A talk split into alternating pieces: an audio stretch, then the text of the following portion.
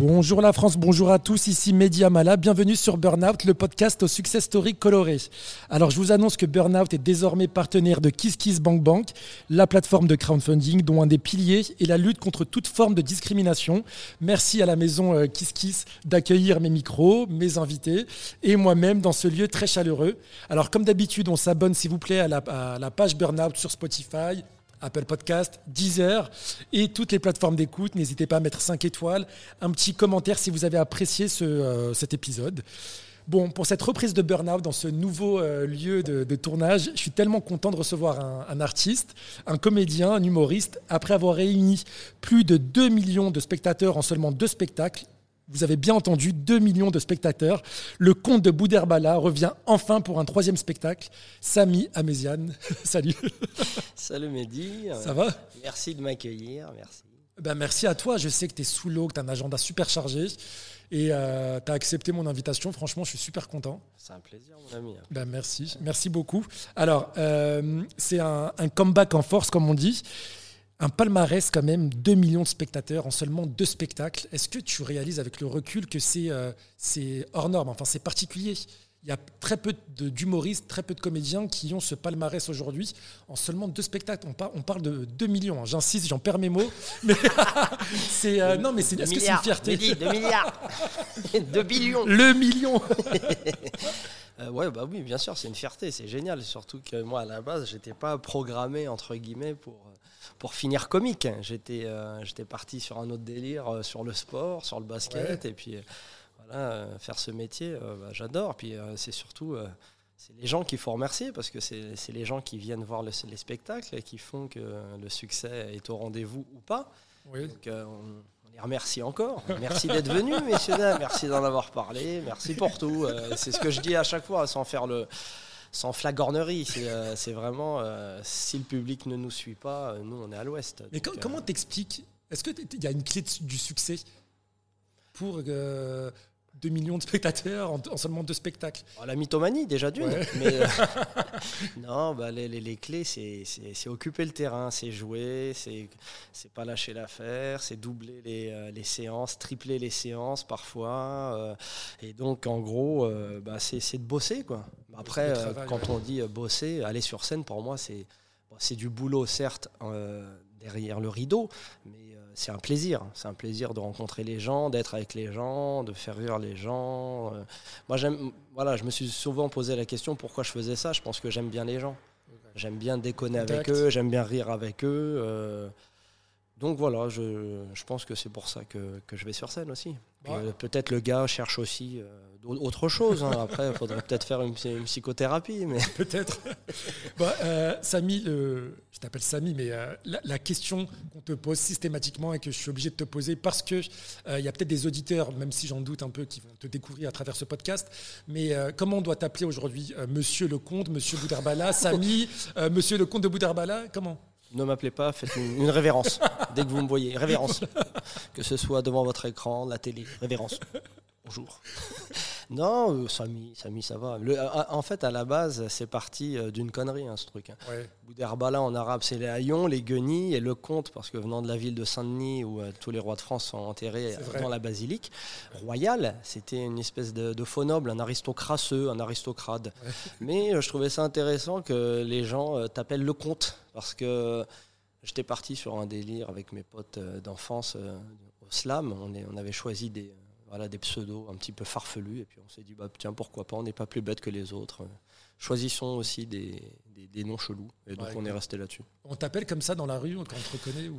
Ouais, ouais, souvent. Le comte, euh, Boudarbala, parfois Boudère aussi. Parce que c'est on, pas on pareil se, ça. On se ressemble beaucoup euh, au, niveau de, au niveau de scriptural. Hein on embrasse voilà. Boudère. On l'embrasse, bien sûr. Mon Boudère, t'es où? bah, euh, D'ailleurs, en allant voir ton nouveau spectacle, je me suis dit, après autant de succès, est-ce qu'il arrivera à, à, se renouveler? Et j'ai pas du tout été déçu. Au contraire. Euh, on va y revenir, hein, on va vraiment parler ton, de, de, ce troisième spectacle. Euh, mais avant, tu sais, sur ce podcast Burnout, il y a une tradition. On aime parler de l'enfance de, de, nos invités. Euh, j'ai souffert. C'est un peu la thérapie ici. Mais est-ce que tu te rappelles euh, Samy, tu vois, j'allais taper le compte encore. Euh, quand tu étais au, euh, en primaire collège, est-ce que tu savais à quoi t'aspirer à ce moment-là? Est-ce que tu savais un peu quel métier tu souhaitais faire bah, En fait, quand on est jeune, enfin moi perso, je ne savais pas trop quoi faire. Alors bon, j'étais passionné euh, par plusieurs choses, hein, l'archéologie, la mythologie grecque, euh, je te promets, ça allait dans tous les sens. À un moment, je voulais être mythologue. D'accord. Euh, plus tard, je suis devenu mytho, tout simplement. Mais ouais, non, on voulait être aller dans l'archéologie. On aimait bien l'histoire, on aimait bien le sport aussi. Donc le souci, c'est quand, quand tu es petit, tu navigues à vue, tu sais pas vraiment ce que tu veux faire, donc tu as plein d'idées. Mais euh, non, euh, on était euh, assez, on va dire, éclectique. Hein, Après, bon, voilà, on a eu la chance d'avoir des, parents et des frères et sœurs qui nous ont aidés aussi à, s'ouvrir à plein de choses. Donc, ça, ça, aide. Ouais, et tu étais quel type d'enfant Plutôt introverti, timide Ou c'était étais la grosse gueule? Et justement, est-ce que tu faisais de l'humour avec limite un peu d'insolence en cours ou pas du tout? Franchement, je pense que j'étais un peu hybride, moi. Je pouvais être au premier rang en bouffon, en très bon élève et un peu, euh, un peu autiste dans son monde et parfois bagarreur, euh, bizarre, euh, assez spécial. Et je m'en suis rendu compte un peu après. Mais c'était un petit peu. Ouais, non, je n'ai pas vraiment de ligne directrice. Ouais, j'étais un, un, peu un, enfant seul aussi. D'accord. Parce que je, te fais une anecdote. Euh, toujours voulu euh, avoir plein de copains, copines. Et euh, un jour, j'organise mon anniversaire à la maison, donc un peu sur le modèle des copains qui faisaient leur anniversaire. Donc j'invite toute la classe. Le jour J, personne ne vient, sauf mon cousin et mon voisin, qui se battent à la fin. Enfin bref, une catastrophe. Et, et paradoxalement, c'est peut-être pour ça après que j'ai kiffé les spectacles. C'est un peu l'anniversaire que je n'ai jamais eu finalement. je sais même pas si je dois rire ou pas. Miskin, le pauvre. Non, non, non, voilà. Donc, euh, non, non, c'est un peu chelou. Et tu as, grandi dans le 9-3. Bon, là, c'est la parenthèse stéréotype. T'en gardes quel souvenir? Non, moi, j'ai la chance. Euh, en fait, nous, on a grandi en maison à Saint-Denis, ah. entouré de cités, rue de la Mort. Donc, très, très chelou. C'est-à-dire que quand je dis rue de la Mort, c'est ce que je disais dans le second spectacle c'est que moi j'ai grandi face à l'hôpital de La Fontaine, ma fenêtre de chambre qui donne sur la morgue, 60 mètres plus loin, foyer de personnes âgées, 10 mètres plus loin, hôpital psychiatrique en face d'un distributeur de seringues pour toxico, et j'ai grandi au-dessus des pompes funèbres au numéro 13. Mais c'est pas une blague. Hein, Donc euh, tu grandis. Euh, voilà, avec euh, cette, cette atmosphère-là morbide, mortuaire, lugubre. Mais en fait, c'est une putain d'allégorie de la vie, c'est-à-dire de poussière à poussière, tu retourneras à la terre, donc profite, kiffe, profite des, instants, profite de la famille, profite des bons moments. Et puis moi, après, le sport, ça a été, euh, c'était une, bouée de sauvetage. En fait, c'est les rapports de force. Quand tu es dans un pavillon entouré de, de, de cités, mine de rien, tu appréhendes la vie différemment. Et déjà, c'est un... tu étais déjà transclasse d'une certaine manière. Ouais, tu dois être partout parce qu'en plus, moi, avec la tête que j'ai, euh, petit, euh, petit brun aux yeux clairs, qui euh, est parti pour se faire victimiser, eh ben, obligé de, la bagarre tous les jours. C'est marrant, j'avais reçu euh, sur Burnout euh, Melha Bedia, qui s'est autoproclamé les Kardashians de Villiers. Elle m'a raconté exactement la même histoire que toi. En fait, elle, elle m'a dit que c'était une des premières familles maghrébines à avoir un pavillon, bah, grâce au succès de la série H et son grand frère. Et bah, c'était un des pavillons qui donnait sur la cité. D'accord. Et bah, ah, comme toi, elle a, elle a dû euh, créer des mécanismes de, défense, mais exactement la même histoire. Bah c'est marrant. Bah après, tu n'appréhendes pas du tout la vie et puis les rapports de force quand tu es un homme ou une femme. C'est-à-dire que c'est très très euh, cruel, mais euh, quand tu es un homme, c'est beaucoup plus euh, physique et beaucoup plus en face-to-face, voire en face-to-équipe. Donc moi, la chance que j'ai, c'est très tôt, la maman m'a mis au judo. Donc à 5 ans, on a fait du judo jusqu'à 13 ans. Donc à base d'Uchimata avec les gars du secteur. Après le basket, ça aidant, mais tu te rends compte que tu as envie de te faire respecter, donc il faut que tu sois bon dans quelque chose. Tu es bon au judo, tu es bon au foot, tu es bon au basket. Et puis après, tu essaies de juguler les rapports de force aussi avec l'humour. Parce que l'humour, c'est un, un, super régulateur, un, super, un superbe apaiseur euh, dans les rapports de force. Donc euh, ça, ça aide. L'humour et le sport, ça arrive en même temps à peu près? Ben, au départ, tu te rends pas compte que l'humour, quand tu es petit, ça peut être un catalyseur et ça peut être un apaiseur. Euh, tu t'en tu rends compte quand tu grandis, quand tu comprends certaines choses, quand tu comprends que, bah justement, tu parlais des discriminations, ben, moi, sur le papier, entre guillemets, physiquement, il n'y a pas les discriminations, mais sur le papier, elles sont là. Sami Améziane, de parents algériens, Université de Saint-Denis, Vincennes, Paris 8. Quand tu vas chercher du taf, c'est un autre délire. Et donc, tu t'en rends compte très vite. Et direct, il faut anticiper sur comment tu vas pouvoir feinter.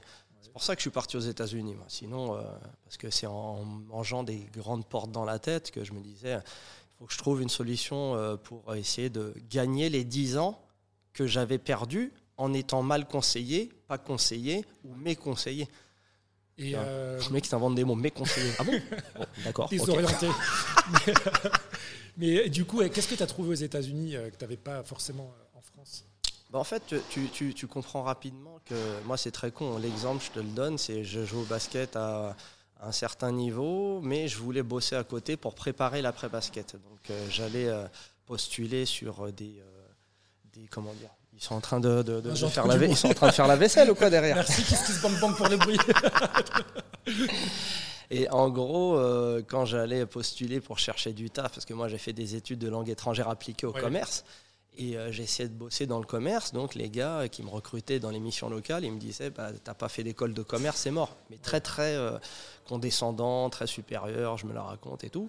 Donc euh, je me suis dit Bah tiens, ok, je vais faire une école de commerce pour rattraper le, tir, mais aux États-Unis. Et donc je commence à postuler pour un programme d'échange universitaire franco-américain et il m'envoie à l'université du Connecticut à la business school. Donc en fait, c'est très bête, mais avec l'année que j'ai passée là-bas, bah, j'ai rattrapé tout le temps perdu et sur le CV, forcément, ça, ça upgrade, ça rehausse le truc. Et là, après, tu, tu peux éventuellement être en concurrence avec euh, des gens bien nés dans les bonnes écoles, balisés par les parents. Ouais. Eh ben, et euh, tu as expliqué, je ne sais plus dans quelle interview, que c'est euh, grâce à une coiffeuse aux, US sur le campus que tu as pu euh, intégrer l'équipe de basket. C'est bien ça ou ouais, ça, ou t'as mitonné? Non, non, non, c'est ça. C'est qu'en fait, moi, quand je pars aux États-Unis, bon, après tout un périple aussi économique pour avoir l'argent pour être en mesure de partir. Il faut lâcher un billet, hein, j'imagine. Ouais, alors c'est hyper intéressant parce que tu payais les droits d'inscription universitaire français, 400 euros, à la place des droits américains, 40 000 dollars. Ah ouais. Et tu partais aux États-Unis dans une grosse fac américaine. C'est vraiment comme dans les films, le, campus Ouais, ouais c'est comme c'est pareil, c'est pareil. Et puis nous, euh, Connecticut, c'est limite Ivy League. C'est vraiment le niveau de que ce soit les Yale, les Cornell, les. Euh, euh, les, les, grosses facs euh, de, de Harvard, voilà, de la de Princeton, tu vois, c'est vraiment des grosses, d'un gros niveau d'université. Donc moi, pour moi, c'était une aubaine et c'était une possibilité de, de, faire un reset sur beaucoup de choses. Donc quand il m'envoie dans, cette université, un jour, je vais me couper les cheveux et voilà, je discute avec la coiffeuse. Elle me pose des questions. Qu'est-ce que tu fais dans, Tu faisais quoi en France? Alors je lui raconte, voilà, basketteur pro. Ah bon, bah, pourquoi tu jouerais pas avec l'équipe de la fac qui sont champions en titre des États-Unis? Je sais pas, j'ai pas de contact. Elle prend son téléphone, elle appelle un des entraîneurs qui était un de ses clients au salon. Elle lui dit voilà, j'ai un basketteur professionnel français, ça sera bien que tu le rencontres. Le mec me donne rendez-vous 15 minutes plus tard, tu à l'américaine, hein, c'est straight away, right away. Il n'y a pas de process à la con comme on ça. peut connaître ici. C'est ça, on gagne du temps. Et donc le gars me donne rendez-vous, je débarque dans son bureau, toc toc toc, qu'est-ce que c'est? Oui, bonjour, c'est le basketteur français. Really? Are you kidding me? Amazing mais, mais, tu fais un mètre cube, mec Et donc les mecs me mettent à l'essai le lendemain. Ils cherchent un meneur, moi c'est mon poste, et euh, à l'issue de l'essai, ils me prennent dans l'équipe. Du jour au lendemain, on joue dans des stades de 40, 50, 60 000 personnes, déplacements de jet privé, on joue au Madison Square Garden, on gagne le titre de la conférence, la Big East, une année de dingue, et à la fin de l'année, expiration du visa, retour à Saint-Denis sur les lits superposés. Mais c'est génial, tu vois, parce que euh, c'était une parenthèse enchantée, et puis moi, euh, ça m'a permis ça m'a permis de grandir, de prendre 10 ans en un an, c'est-à-dire que moi, je fais aussi la même démarche que mes parents, mine de rien. C'est-à-dire que j'émigre dans un pays pour construire quelque chose, parce que moi, à la base, je pars pour ne pas revenir. Hein. Je pars pour vraiment. En France, ça marche pas. Hein. Donc ouais, t'as fait un blocage avec la France qui est ton pays. Bah ouais, mais moi, je voulais, moi, je voulais que ça marche ici. Moi, tu sais, l'émigration, c'est dur, hein, c'est compliqué. Et moi, je l'ai vu avec mes parents. Mes parents, ils ont quitté l'Algérie. Euh, voilà, mon père, pour euh, te mettre dans la confidence, entre guillemets, il perd son père pendant la guerre d'Algérie. Okay. Euh, Moudjahid euh, Bilkus euh, donc, pendant la, guerre de libération. Il, il, est orphelin de guerre à 15 ans. Il arrive à Saint-Denis, euh, dans un hôtel, il rencontre ma mère parce que à l'époque, la, voilà, les regroupements de familles se faisaient dans les hôtels de Bilka à Saint-Denis. Et, après, nous, on arrive. Quoi. Donc, moi, je refais ce parcours d'émigration et je me dis, mais attends, il y a quand même un problème. Je suis obligé de réémigrer alors que mes parents ont déjà émigré. Ils ont fait des sacrifices justement pour éviter que. c'est compliqué. Hein. Oh bien sûr, c'est compliqué. Après, voilà, moi, ça a nourri aussi mon premier, mon deuxième, mon troisième spectacle, ça nourrit mes spectacles, mais c'est ce que j'essaie de, de, de, dire, aux gens sans faire la morale. C'est-à-dire que c'est ce que je dis à la jeunesse, je dis barrez-vous, revenez, mais euh, en fait, on, on, a une richesse de fou quand on grandit en France. De, parents émigrés. C'est-à-dire qu'il ne faut pas le prendre à minima, il faut le prendre à maxima. Et euh, dès que tu passes une frontière, bah, parler une deuxième, une troisième, une quatrième langue, c'est un truc de fou. Il ne faut pas te laisser faire endormir, te laisser endormir par les gens qui te disent que c'est un, inconvénient. Mais non, c'est un avantage. Tu juste face à des gens qui ont peur pour leur place et qui se disent Oh putain, lui, il va me niquer le bénéf. Euh, ça serait mieux de dire que c'est lui le mec chelou que moi, la, personne bizarre. Le, fait de. Euh, de prendre conscience que c'est un avantage cette diversité. Est-ce que ça tu l'as toujours euh, eu? Ou est-ce qu'à un moment tu t'es un peu travesti ou, ou, parce que tu n'avais pas les codes ou autre? Que tu as fait le C franc en fait Est-ce que tu as fait le blanc? C'est ça que tu veux me dire Exactement. voilà, tu as, compris. En langage normal. J'ai essayé de mettre une syntaxe, d'arrondir les angles, mais tu as compris. non, mais en fait, tu t'en rends compte au fil, euh, au, fil du temps, au fur et à mesure. De... En fait, c'est ce que l'autre te renvoie de toi qui va faire ce que tu vas être. Et en fait, c'est ce qui est compliqué en France, c'est d'être soi-même. Parce qu'à chaque. en fait, tu te rends compte que ça va jamais. En fait, moi, j'ai souvent pris cette métaphore-là. C'était. En fait, tu fais du saut à la perche, et ici, la barre, elle est à 8 mètres, et dès que tu pars à l'étranger, la barre, elle est à 4 mètres. Et en fait, à l'étranger, on te dit que t'es un mec génial. Et ah bon, mais putain, c'est la première fois qu'on me dit ça. Et tu sais, t'es étonné, t'es pas bien. Mais en fait, on s'en rend pas compte. ici, on a une jeunesse, on a, on, a, on a, formé des gens qui sont pluri, pluritalentueux. Et en fait, on leur dit pas assez qu'ils sont bons. Et en fait, c'est ça le problème. C'est ce que je raconte dans mes spectacles à la base. Moi, mon premier spectacle, je parle de ça. Je parle de la valorisation. Donc forcément, je fais un laïus entre la valorisation à la française avec le diplôme qu'on t'envoie à la poste euh, par la poste et la cérémonie de remise des diplômes à l'américaine avec les chapeaux et tout. Mais ça, c'est dans tous les domaines. C'est-à-dire que dans tous les domaines en France, souvent, on va, fait, on va te faire croire que tu es de la merde alors que tu es génial. Et en fait, si tu n'as pas la ressource intérieure pour te dire bah putain, je suis bon, j'y vais, c'est la confiance en soi, c'est pas évident de l'avoir parce que personne te la donne. Donc si tu ne tu, tu l'as pas, il faut que tu ailles la chercher quelque part. Donc c'est hyper compliqué d'avoir ce raisonnement-là, et en fait on s'en rend pas compte, mais dans beaucoup de domaines, bah, en fait on dévalorise à chaque fois. Et en fait on est un pays malheureusement qui ne valorise absolument pas nos savoir-faire. Mais même, euh, ah, tu regardes dans toutes les boîtes, dans toutes les carrières, les mecs qui partent comme ça, on leur fait même pas un pot de on leur fait un petit pot de départ, allez merci au revoir. Mais en fait, les mecs, ils ont construit un truc. Donc il y a vraiment ce truc-là de reconnaissance, de valorisation qui, qui manque ici. On dirait un politique, on dirait le ah, mec qui se présente aux élections présidentielles. Le comte de Boudherbala, président. Je vous ai compris, Jean-Marie. Mais tiens, bonne question. Tu as déjà pensé à faire de la politique Ou est-ce qu'on t'a déjà proposé ah non, alors moi en fait j'ai un gros euh, passé, passif même d'associatif. Moi j'ai fait de, l'associatif de mes 16 à, à, mes 21 ans, mais ça m'a tellement dégoûté. C'est vrai? Ah non, ça m'a dégoûté parce qu'en fait quand tu fais de l'associatif, tu te rends compte que tu es le bras armé du politique sans, sans, sans, sans, le vouloir. Donc tu es hyper manipulé, manipulable, c'est un panier de crabes. Et malgré euh, euh, la louabilité de, de, l'action, parce que l'action associative, elle est géniale.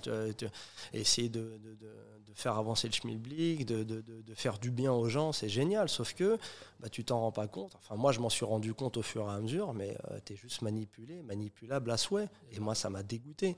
On faisait des gros projets sur la ville de Saint-Denis à l'époque, et on se, rend on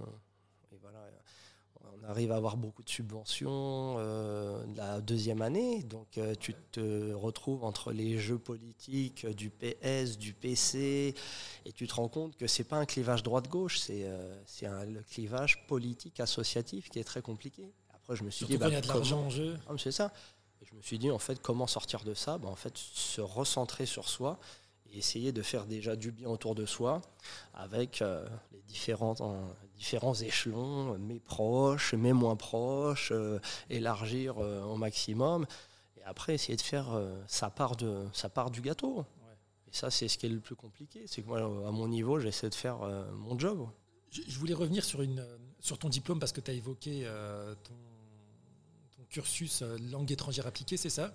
Moi, ce qui m'a surpris quand je suis allé te voir en spectacle, c'est euh, bah, ton, élocution, ton, éloquence, vraiment ton vocabulaire. il parle bien français, ce monsieur. Oh non, mais, euh, Il dit pas il croive. Oh Non, mais je, et, je, quand je te regarde, pour moi, tu es français, tu pas français d'origine. Donc, moi, ça m'a vraiment marqué. Donc, et la, la, maîtrise de la langue, des langues étrangères, je veux dire, elle devient d'où cette passion? Parce que tu parles plusieurs langues. Est-ce qu'il y a eu un événement ou un truc qui t'a donné envie de poursuivre ces études ben Déjà, euh, bon, les parents qui parlaient kabyle entre eux à la maison, euh, voilà, qui ne nous ont pas nécessairement parlé en kabyle. Donc moi, sur le tard, j'ai appris, mais, mais j'ai, fait une, reculturation, entre guillemets, c'est-à-dire j'ai pris des cours de kabyle à la fac de Saint-Denis.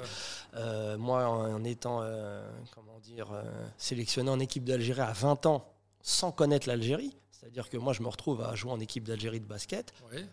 sans parler arabe avec des notions de kabyle. Donc là-bas, ils m'ont pris pour un berbériste euh, direct. Euh, donc j'ai appris l'arabe algérien euh, sur le tard. j'ai toujours aimé les langues. J'ai commencé à partir aux États-Unis à partir de 15 ans. C'est-à-dire avec les camps de basket, on allait à Newark, New Jersey, le ghetto du ghetto. Et puis là, pareil, tu commences à apprendre à voir la vie différemment, voir le rapport de force sociale qui est là-bas, avec le zéro euh, tapis social qu'ils ont. Donc tu vois vraiment la misère américaine euh, de, visu comme ça, et tu la transportes et la compares à la misère française, rien à voir. Et c'est après, c'est là tu, tu te rends compte de la chance que tu as de vivre en France aussi. Parce qu'en France, il y a une misère, certes, mais tu as quand même des bibliothèques ouvertes, enfin bref, tu as plein de trucs euh, où tu peux, tu peux quand même t'en sortir.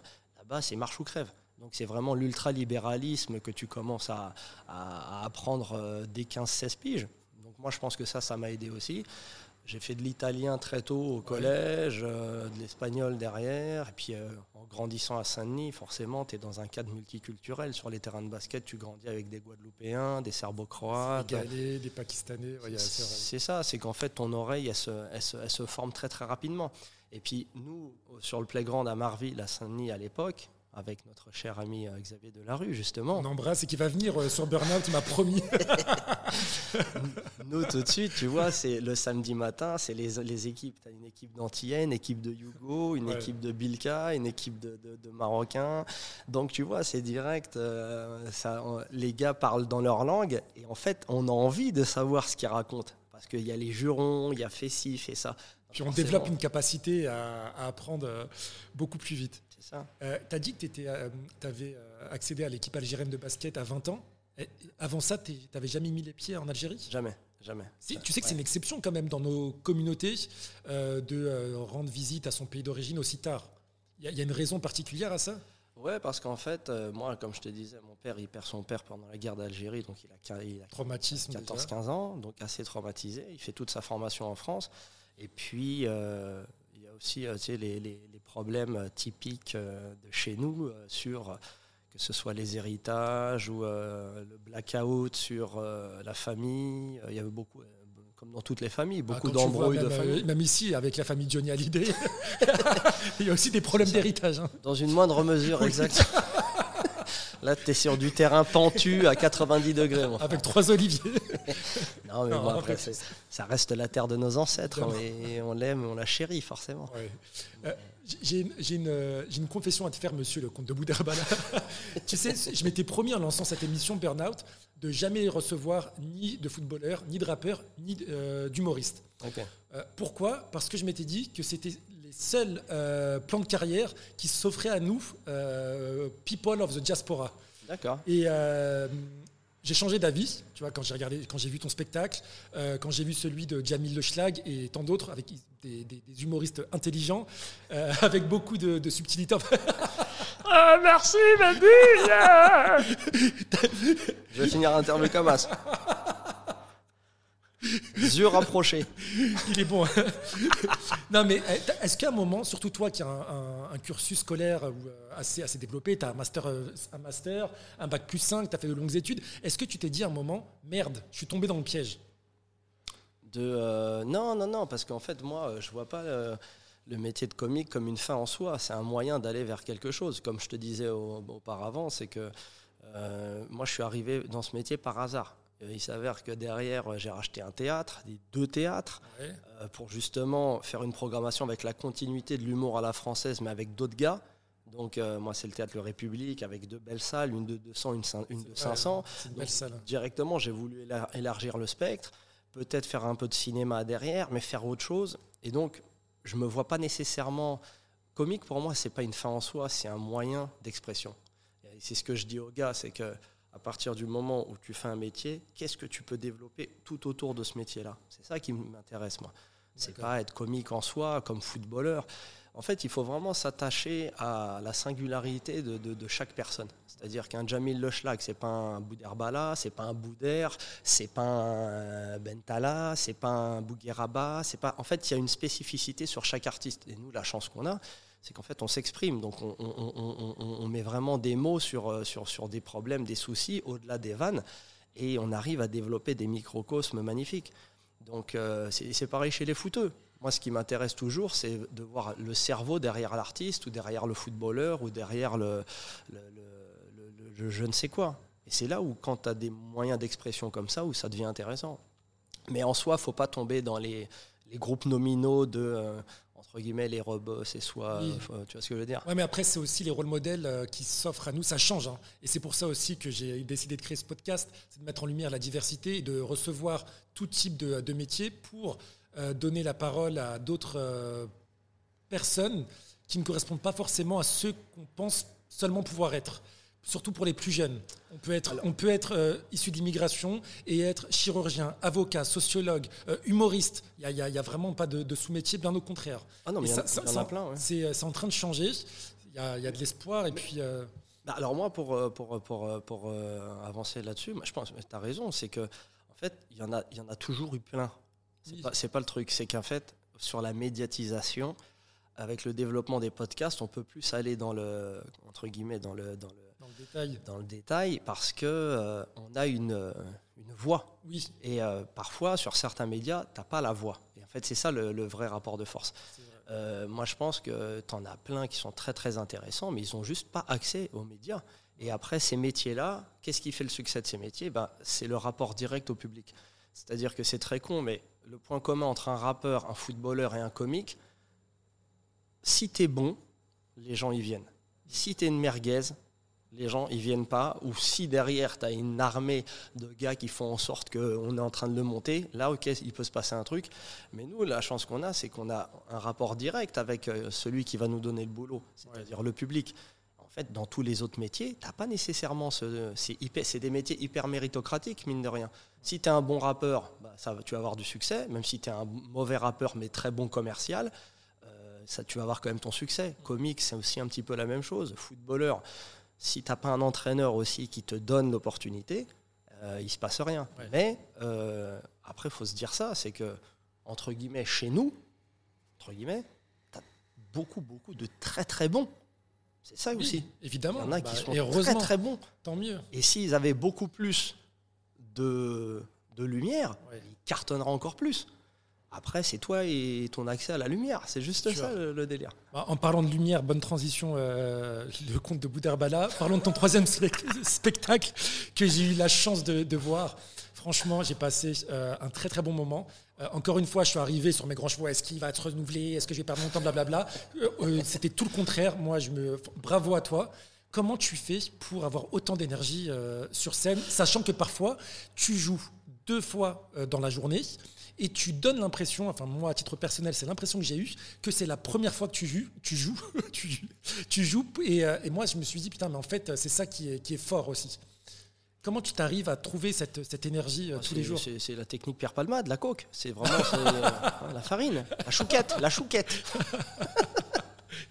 non, mais non, mais après je te dis, c'est en fait, je, prends ça comme une bénédiction. Tu sur scène, tu fais rigoler les gens, tu vas passer un moment avec les gens qui viennent te voir. C'est-à-dire qu'ils te donnent l'opportunité d'arrêter toutes leurs activités, peut-être de prendre, une babysitter, peut-être de, faire de 100 km pour venir te voir. Et ça s'appelle juste le respect des gens, c'est le respect du public. Et pour moi, ça, c'est génial. Donc, moi, je vais pas me mettre. Tu sais, souvent, on me dit, ouais, premier spectacle, tu as tiré 6-7 ans et tout. Mais mon ami, tant que les gens y viennent, moi, je suis là. Bah S'il y a 50 personnes, il y a 30 personnes, c'est 30 personnes, c'est une classe qui s'est déplacée pour toi. Donc moi, je vais faire le mytho, genre à me la raconter et se dire, non, j'y vais pas. Non, non, non, j'y vais, je fais le job et j'ai envie, j'ai envie qu'ils soient contents, qu'ils aient passé une bonne soirée. J'ai envie aussi de les, de les, euh, de, de les marquer. C'est blindé tous les jours, c'est top, franchement. Hamdoullah, hamdoullah, hamdoullah. Ça me jette pas l'œil, croyant. Mais non, non. Est-ce que tu peux nous faire. T'inquiète pas, ça va bien se passer. Qui a dit ça, ça dans une interview La journaliste au, ministre Damardin. Ah, euh... Ourmis. Ça, c'est les Arabes. Tu fais un complément, ils ont peur. Et quand t'en fais pas, ils sont t'es jaloux. Non, mais je Est-ce que tu peux nous euh, partager le synopsis de ton troisième spectacle? Ça parle de quoi? Troisième spectacle, euh, franchement, j'ai voulu partir sur euh, notre utilité sociale. En gros. Moi, après tous les événements et tous les événements qui se passent actuellement, je me dis, bah, des gens comme nous qui prenons la parole face à un public, est-ce que à quoi on sert? En fait, c'est en gros, c'est ça à quoi on sert, nous Nous, les artistes, puis, puis euh, tout le monde. Parce que tout le monde s'est posé cette question, se pose cette question. Quand tu vois tout ce qui se passe dans le monde, toute la, merdasse euh, actuelle, tu as envie de te dire, bah putain, comment je peux faire avancer le schmilblick Tu vois? Donc tu, Puis après, voilà, moi, j'ai mes enfants là, donc euh, forcément, tu, tu, changes de braquet tu réfléchis à d'autres choses. les deux premiers spectacles, voilà, c'était des spectacles où j'étais là sans être là, tu vois je parlais pas beaucoup de moi. Là, je parle un peu plus de moi, mais c'est pas genre ouais, moi ma vie c'est ça, c'est pas ça. C'est que moi c'est les différents les différentes problématiques de vie que je peux je peux aborder. Des anecdotes personnelles aussi qui. Euh, ça j'ai beaucoup aimé parce que euh, tu as aussi cassé un, stéréotype euh, sur ta, ta, paternité. C'est-à-dire que tu es, beau papa et tes papas, tu en parles dans ton spectacle, tu as deux enfants, on va dire, à toi et les deux enfants de ta femme, donc vous êtes une famille euh, pas recomposée, mais voilà. Et euh, ça, j'ai trouvé ça bien parce que, surtout dans nos cultures, on a euh, tendance à avoir un peu des mauvaises idées par rapport à ça. On est tellement formaté, on a tellement un cliché sur le schéma idéal familial que parfois on passe à côté de belles histoires juste parce que euh, le papa il a déjà eu une vie avant ou la, maman a une vie avant et toi bah, t'en parles très avec beaucoup d'élégance dans, ton spectacle et je voulais dire bravo parce que euh, ça va, aussi euh, peut-être réveiller certaines personnes autour de ça. Non mais c'est bien parce que tu aurais pu ne pas en parler toi t'en parles ouvertement et j'ai trouvé ça bien. Non, bah après, moi j'en parle parce qu'il il y a de tout. Il y a, y, a, y a, du tragique comme il y a du comique. Mais après, il y a un moment, qu'est-ce qu'on fait pour faire avancer le schmilblick? Et moi, je vois comment nous, on a été élevés. Et puis, euh, franchement, juste, tu donnes et puis, tu essaies de faire au mieux. Quoi. Tu donnes ce que tu as donné, tu donnes avec ta sincérité. Et puis, il faut que chacun fasse son job. faut que chacun prenne ses responsabilités et puis qu'on essaie d'avancer. Et puis après, nous moi, je vois comment j'ai grandi. J'ai pas grandi qu'avec mes parents et mes frères et sœurs. C'est un quartier qui me fait grandir, c'est des voisins qui me font grandir, c'est euh, des profs, c'est des éducateurs sportifs, euh, c'est des rencontres anodines, c'est une personne comme ça qui va me donner une opportunité dans un salon de coiffure, c'est un gars qui va m'aider à monter sur scène ou me faire de la bonne phrase pour me mettre en confiance.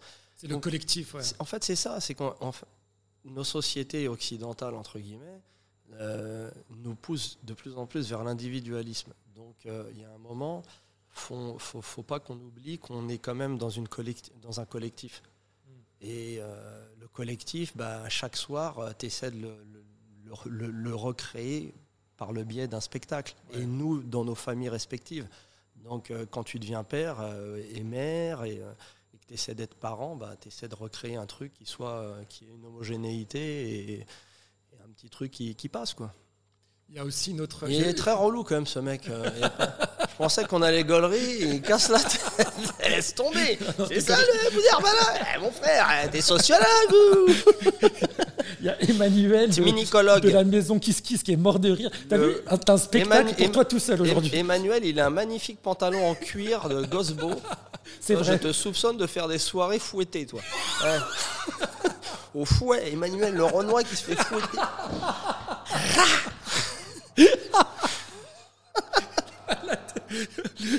Attends, sans spoiler tout le spectacle parce que tu vas me tuer, il y y a un autre sketch qui m'a beaucoup fait rire, euh, Samy. C'est euh, tu parles de ton ami Gad Elmaleh et de la notion de plagiat. Là, franchement, j'étais mort de rire. Euh, est-ce qu'il sait que tu en parles dans ton, spectacle ou pas? Bah, Je lui avais dit que je faisais un truc sur lui et je lui avais dit de venir voir le spectacle. Il n'est pas venu, mais ça serait intéressant qu'il vienne. Après, justement, moi, je fais pas du name dropping pour faire du name dropping. Je pense que c'est faut jamais je ne l'ai pas, vu comme ça, on ne le sent pas comme ça du tout. Ouais, mais c'est justement parce que tu vois, en média, on peut se dire Ah ouais, il, casse du sucre sur Gad Elmaleh. Non, non, ça n'a rien à voir. C'est juste, en fait, c'est un vecteur pour aller à autre chose. C'est-à-dire que c'est parler de, de, de toutes ces problématiques-là de reconnaissance. Parce que, que tu le veuilles ou non, plagiat ou pas plagiat, ça reste un grand artiste. C'est pas pour le soquer. On bat les couilles de toi, gars. Mais qui part en couille, il fait des embrouilles euh, par podcast un peu. Qu'est-ce qu'il y a, toi? C'est pas pour, c'est pas, c'est pas pour le, le, faire le, le, le, miche d'honneur. C'est pas ça. C'est que ça, ça veut dire quelque chose sur toute la réaction qu'il y a eu autour de lui et même de lui. Parce que moi, c'est ça qui m'intéresse dans, dans, dans, dans, les spectacles, c'est de voir les réactions des gens. C'est-à-dire que du jour au lendemain, tu vas cracher sur un mec, mais qu'est-ce qu'il a fait quand même Qu'est-ce qu'il a apporté Tu vois? Donc en fait, il faut essayer de déconstruire tout ça. Moi, c'est ça qui m'intéresse. C'est juste un vecteur, c'est juste un sujet en fait. C'est pas, je suis pas là pour tailler un tel ou un tel, je m'en fous. C'est comme Nusret, ou Thomas Pesquet, ou tous les gars, ou Nicolas Hulot. Moi, je m'attaque, je nomme les gars mais j'attaque le sujet. Ouais, et puis c'est toujours fait avec, j'aime pas trop ce mot, mais avec bienveillance, t'es pas là. Euh. Ah non, mais après, la bienveillance de toi à moi, on s'en bat les couilles. Hein. C'est juste, on est là pour déconner, mais en fait, on parle de vrais trucs. Et euh, sur tous ces sujets-là, bah, il y a vraiment des vrais trucs à raconter. Donc, euh, moi, après, souvent, on dit oui, c'est un artiste bienveillant. Non, non, mais déjà, on n'est pas là pour être bien, on est là pour faire rire les gens mais pas faire rire d'eux, c'est faire rire avec. Et moi, si ces mecs-là, ils étaient dans la. Moi, en fait, quand j'écris mes spectacles, je me dis, mais si ce mec-là, il est là, tu ferais la vanne là-dessus? Bien sûr. Ouais. S'il y a un Arthur, un Gad ou un, un Pesquet ou un. Ouais, ouais, ouais. Ouais, parce qu'en fait, c'est. En fait, c'est ça l'humour, à mon avis. C'est l'humour, ça doit aussi, ça doit réconcilier. Et en fait, si on ne parle pas à l'autre, ben en fait, tu fais, tu fais que des guerres. Et c'est là où après nous, on pêche. Nous, on pêche en tant que Français. C'est-à-dire que notre côté universaliste, bah, il, est, il, est, au cinquième sous-sol, c'est mort. On est devenu des, on est des regardeurs, tu vois, des baltringues. C'est dommage. Et sans parler de plagiat, est-ce que euh, quel est l'humoriste qui t'a inspiré ou qui t'inspire encore aujourd'hui? Français ou américain Parce que c'est vrai que tu as, as été précurseur et avant-gardiste. Tu as été un des premiers humoristes en France à jouer du stand-up aux États-Unis. Donc ça, c'est important de le, mentionner. Est-ce que euh, c'est aussi, euh, ça, a, été une source d'inspiration, la rythmique américaine? Bah, moi, j'ai fait ma formation là-bas. Hein. Moi, quand j'ai vu les, les Quinry aller sur scène au Cellar, j'ai pris une tarte dans la gueule. Donc, euh, je me suis dit, bah tiens, un jour, c'était un de mes rêves. Hein. J'étais le premier à jouer au Cellar en 2010. Tu vois Donc, Je te l'apprends, genre, tu vois. Merci, Mehdi. J'avais oublié en plus. Mais quand je voyais la rythmique des mecs, je me disais, ah non, balèze. Et en fait, après, à, posteriori, je m'en suis rendu compte que j'ai été beaucoup influencé par Felag, par Lounès Tazahirt, donc un, comique kabyle euh, qui, est, de la génération de, de, Felag aussi, euh, que j'embrasse d'ailleurs s'il si, si, me voit. Felag aussi que j'embrasse, et euh, par Eddie Murphy aussi. Les inconnus, ces mecs-là, Dupontel, un peu Coluche aussi, mais en fait, c'est des gars de, la génération de l'époque. Moi, c'était la première VHS que, qu'il y avait chez les parents. C'était ouais, c'était George Jurassic Donc euh, forcément, nous, on regarde ça, on se dit ah ouais, mais jamais je me dis bah tiens un jour je ferai ça. Jamais, jamais. Moi, je suis un mec timide à la base. Je regarde mes chaussures H24. Euh, je suis un mongol. Je dirais pas. non, mais c'est timide. Non, mais parce que c'est un processus. Parce qu'en fait, nous, nos parents, quand ils nous, nous, nous, ils nous éduquent, chez nous, on dit, jamais, bah vas-y, monte sur scène et dis, raconte ce que tu ressens. Tu vois, on est, et paradoxalement, on, est, on grandit comme des enfants rois, mais sans, euh, sans le speech qui va avec. Alors que normalement, un enfant roi, tu dois l'éduquer pour qu'il prenne la parole. Qu'il donne son avis. donne son avis, mais surtout qu'il impressionne. Qu'il se dise Ah, d'accord, là, c'est un bon avis. Et en fait, nous, on fait le contraire. C'est pour ça que nos meufs chez nous, elles cartonnent plus que nous. Et que nous, on est des gros feignants. Et c'est ça qui est, que j'essaie de balayer, de, de, de, de, rééquilibrer avec mes enfants. C'est-à-dire qu'il ne faut pas faire de discrimination entre les uns et les autres, mais il faut faire en sorte de bien les valoriser, qu'ils soient bien en confiance et qu'après ils soient, ils, soient, ils soient fiers d'eux, fiers de ce qu'ils racontent. Et moi, je m'en suis rendu compte aussi en allant à l'étranger. Quand j'allais euh, aux États-Unis, les mecs, ils étaient en, dans les les amphis, ils se levaient, ils donnaient leur, avis comme ça pour dire que de la merde, mais super en confiance. Sans bégayer, sans rougir, sans. Euh, ouais, c'est vrai que nous, on n'a pas cette, euh, cette notion là de prise de parole, même à l'école. Ça vient de plus en plus parce que maintenant, avec tous les trucs de d'éloquence, tu vois, qui est un petit peu à la mode depuis 10 piges, mais ça, à la base, nous, notre génération, c'était compliqué. Tu allais aller faire un exposé, tu te chiais dessus. ta gueule, tu... c'est assez compliqué. on va parler maintenant de, de scène. Tu as évoqué tout à l'heure le République. tu t'en parles dans ton spectacle, tu expliques le, contexte un peu historique. Ça représente quoi aujourd'hui pour toi, cette, ce lieu? Ça représente un lieu d'expression où il y a énormément de talents qui sont passés, qui passent et qui passeront. Donc euh, moi, c'est à la base, c'est pour ça que j'ai racheté cette salle, c'est que bah, venant de Saint-Denis, tu vois, euh, justement, euh, je me disais, bah, tiens, à l'époque, il y avait un truc qui m'a marqué quand j'avais 15 ans, c'est que je vais au théâtre Gérard Philippe et je leur dis mais pourquoi vous programmez jamais de one man show? Moi je rêvais que Felag il passe au TGP à Saint-Denis et un gars m'avait répondu assez condescendant, se la racontant, il me disait euh, non non nous les, one man show on fait pas ça ici, c'est une scène nationale monsieur. Excuse-moi.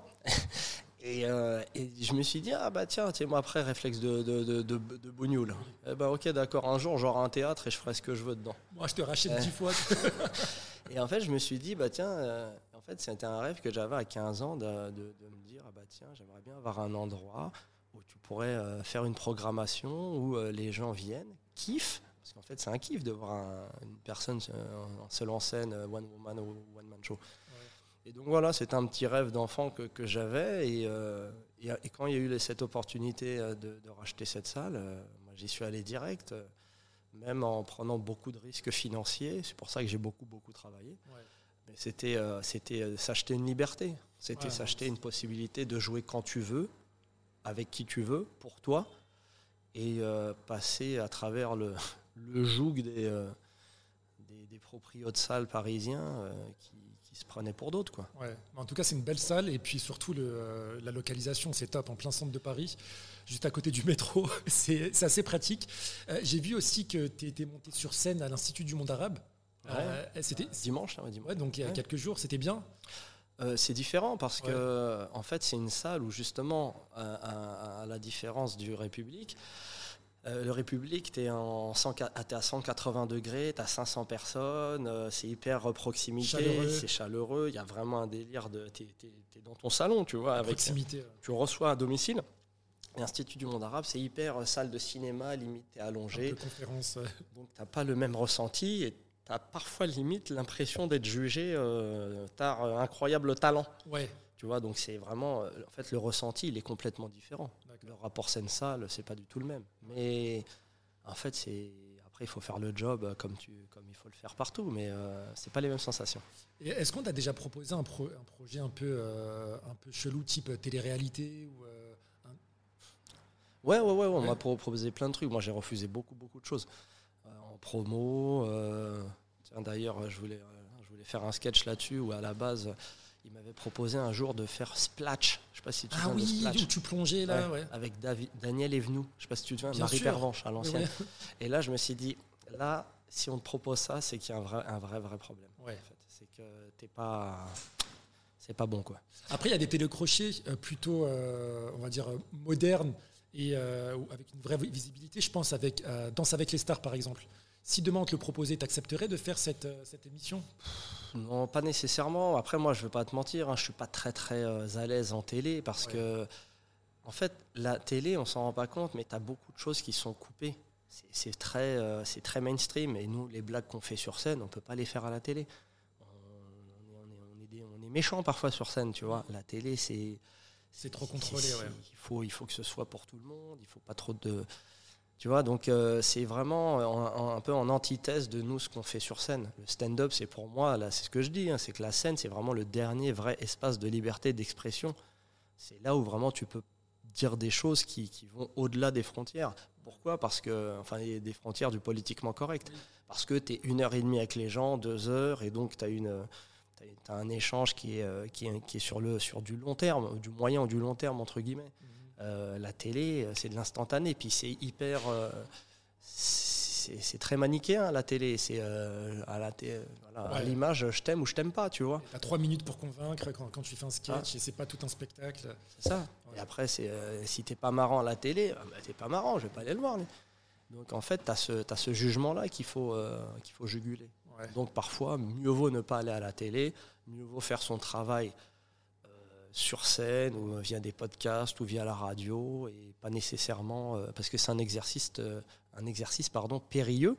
Et puis c'est un média surtout c'est un, enfin un médium c'est un, un, moyen de communiquer c'est pas une fin en soi. Et euh, le Marrakech du rire, tu as déjà fait? Jamais, on m'a jamais invité, jamais, jamais. Pourquoi tu m'invites?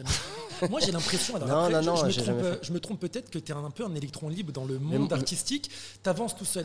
Est-ce que tu es. Euh, je, crois que tu étais très proche de Grand, Grand, Corps Malade, mais on te voit, on te voit plus avec de, de Grand Corps Malade. Est-ce que, euh, est que ça va? Ah, Parce qu'on s'est embrouillé. Non, sérieux? Non, je déconne. Après, mais pas que. Mais, non, en fait, moi, pour reprendre mon historique, moi j'étais le premier à partir du Jamel Comedy Club.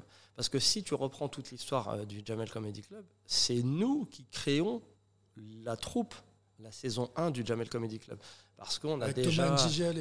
On a déjà, nous, notre groupe qui s'appelle Bar de Rire. C'est un groupe qu'on monte en 2006. Et en fait, on fait un carton. Et à la base, moi, j'avais pas les fonds et les, reins solides pour produire tout ça. Et donc, euh, on s'associe avec, euh, avec euh, nos camarades de l'époque, Jamel et Kader, quand ils bossaient ensemble. Et en fait, ça marche bien, sauf que moi, je vois tout de suite que ça me correspond absolument pas. Donc, en fait, il y avait toute cette équipe de NJ Jol, Eboué, Patson, Frédéric Shaw, Amel, Yacine Bellou, Maman, Bellatar et Barbazan. On était tous ensemble à faire barre de rire. Et après, ils nous ont drafté sur le Jamel Comedy Club, qui était la saison 1. Après, euh, il y a eu tout l'historique. Moi, j'étais le premier à partir. Je suis resté quatre mois là-bas. Après, je me suis sauvé. Et je suis parti faire mon développement euh, entre la France et les États-Unis pendant 4-5 ans. Et c'était un, un pari payant parce que moi, j'ai voulu partir très rapidement de, du carcan proposé parce qu'ils n'avaient pas compris mon histoire. Ils me voyaient comme un robot de Saint-Denis, euh, alors que c'était pas que ça. C'était les États-Unis, c'était l'Algérie, c'était Saint-Denis, mais c'était, il y avait un spectre euh, très très intéressant à développer. Après, moi, je leur en veux pas. C'était, euh, voilà, on a fait nos, on a fait un bout de chemin ensemble. Tout est bien qui finit bien. On a bien avancé, mais la vie continue. Mais moi, c'est ce qui m'a toujours intéressé dans l'humour, c'est qu'il y a tellement de choses à faire. Et c'est que le début. Là maintenant, tu vois, tu as beaucoup de stand-uppers et stand-uppeuses. C'est que le début. Bon, Jamel Debbouze, grand corps malade, rappelez-le. On sent à travers sa voix que vous, lui manquez beaucoup. Non, non, non. Appelez votre ami. Non, non, au contraire. Non, non, ça va aller. Eh. Non. Appelez-le, je dis. Non, ah, en fait, en fait, ce que je veux dire, c'est qu'il faut. Non, mais je plaisante. Il faut, non, mais c'est hyper important. Pourquoi? Parce qu'avec le recul, bah, faut pas cracher dans la soupe. C'est des gens, mine de rien, qui m'ont apporté à, des échelles différentes. Hein. Mais c'est pas du tout la même histoire. faut pas les voir. Toi, si tu les vois comme des personnes médiatiques, moi, je les vois pas du tout comme des personnes médiatiques. L'un, j'ai grandi avec lui, je le connais depuis 11 piges. Après, on s'est séparés. Euh, l'autre, je le voyais à la télé. Et, euh, en fait, il faut, vraiment faire attention à ça. Entre l'image médiatique et la vraie rencontre avec les gens, c'est pas du tout la même chose. C'est pas les mêmes attentes. C'est pour ça que je dis aux gens, faites. N'attendez pas que l'autre fasse. C'est vous le moteur. Et si c'est pas toi le moteur, tu vas tout le temps être déçu. Surtout avec les médias. Les médias, tu vois quelqu'un à la télé, ouais, tu dis, ah, il est génial. Ah ouais, va le voir dans la vie, tu vas voir c'est quoi. Rien à voir. C'est comme moi et Manu. Manu, je le vois avec son, avec son, pantalon en cuir. Je me dis, ouais, ça doit être génial.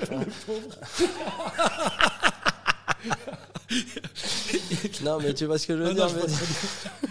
Dernière question, après j'arrête de t'embêter. Tranquille, vas-y, vas-y, ah, on commence à déballer. Euh, envoie tout, mon frère. je veux revenir sur la promo. Tu veux me niquer ma vie, vas-y, vas-y, vas-y. Au contraire, back tout, la, tout, euh, tout de promo.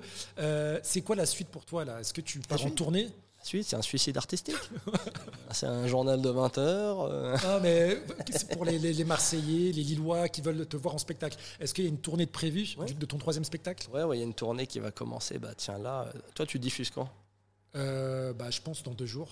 Ouais, bah, en fait, on va commencer en février. je vais jouer aux Antilles, Guadeloupe, Martinique. Après, partout en banlieue parisienne, en France. Après, moi, ce, troisième spectacle, je le tourne jusqu'en 25. D'accord. Après, il y a le quatrième qui va arriver euh, d'ici là. Donc, euh, après, il y, a, aussi un film. On a tourné un film qui va sortir en 2025 aussi. D'accord. C'est quoi le. si, tu peux en parler euh, Ouais, alors c'est. alors, j'ai pas trop le droit d'en parler, genre, mais c'est un gros film sur un biopic d'une grande personnalité française qui a sauvé la France. Et donc, ils m'ont filé un rôle pas mal. Donc ça. Moi, j'ai des projets ciné pareils, mais qui prennent du temps, parce que le temps du cinéma, c'est pas du tout le temps du spectacle. Tu montes pas à cheval. hein, ça, c'est une private joke. Allez voir le spectacle pour comprendre. Non, non, Cayenne, Cayenne n'est pas dans le délire. On va vous mettre dans le délire. Voilà, j'ai fait un tournage de film, j'ai failli mourir à cheval. Ils m'ont filé un canasson, euh, laisse tomber quoi. Ok, ben merci beaucoup, Ah bah, euh, Samy, d'avoir répondu à toutes mes questions Mais sinon, je t'ai dit, moi je suis en résidence euh, ad vitam aeternam au République. République. Donc, allez sur euh, Billets Réduc. Je vais vous remettre le lien sur le site du théâtre. sur le site du, du Mais je théâtre. veux pas donner le lien, le République. Enfin, vraiment, vous passez un très très bon moment. J'ai beaucoup aussi apprécié le, bah, le public parce que tu as des personnes âgées, tu as des enfants, tu as des personnes euh, moins, moins euh, de toute origine aussi. Et ça, t'en joues aussi. Euh, c'est, J'ai passé un bon moment, donc je vous invite vraiment, vraiment à aller au Théâtre du République pour découvrir le troisième spectacle du conte de Bouderbala. Moi, je suis, à titre personnel, je suis très content que tu reviennes. C'est un comeback euh, réussi. C'est que mon humble avis, vraiment. Mais et pourtant, je suis compliqué. hein.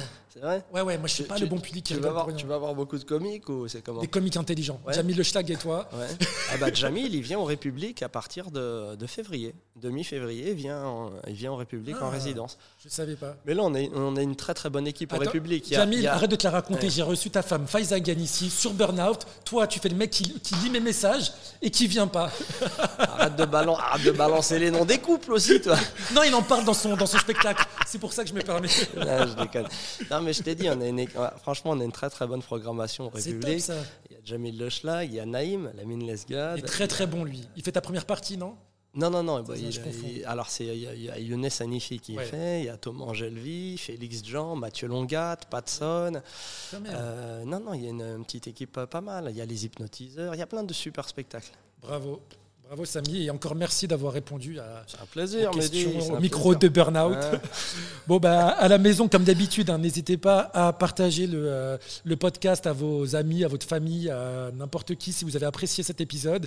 À laisser 5 étoiles sur Spotify, un petit commentaire sur Apple Podcast. Et je vous dis à bientôt pour le prochain épisode. Ciao, Samy. Salut Mehdi, à plus. Ciao.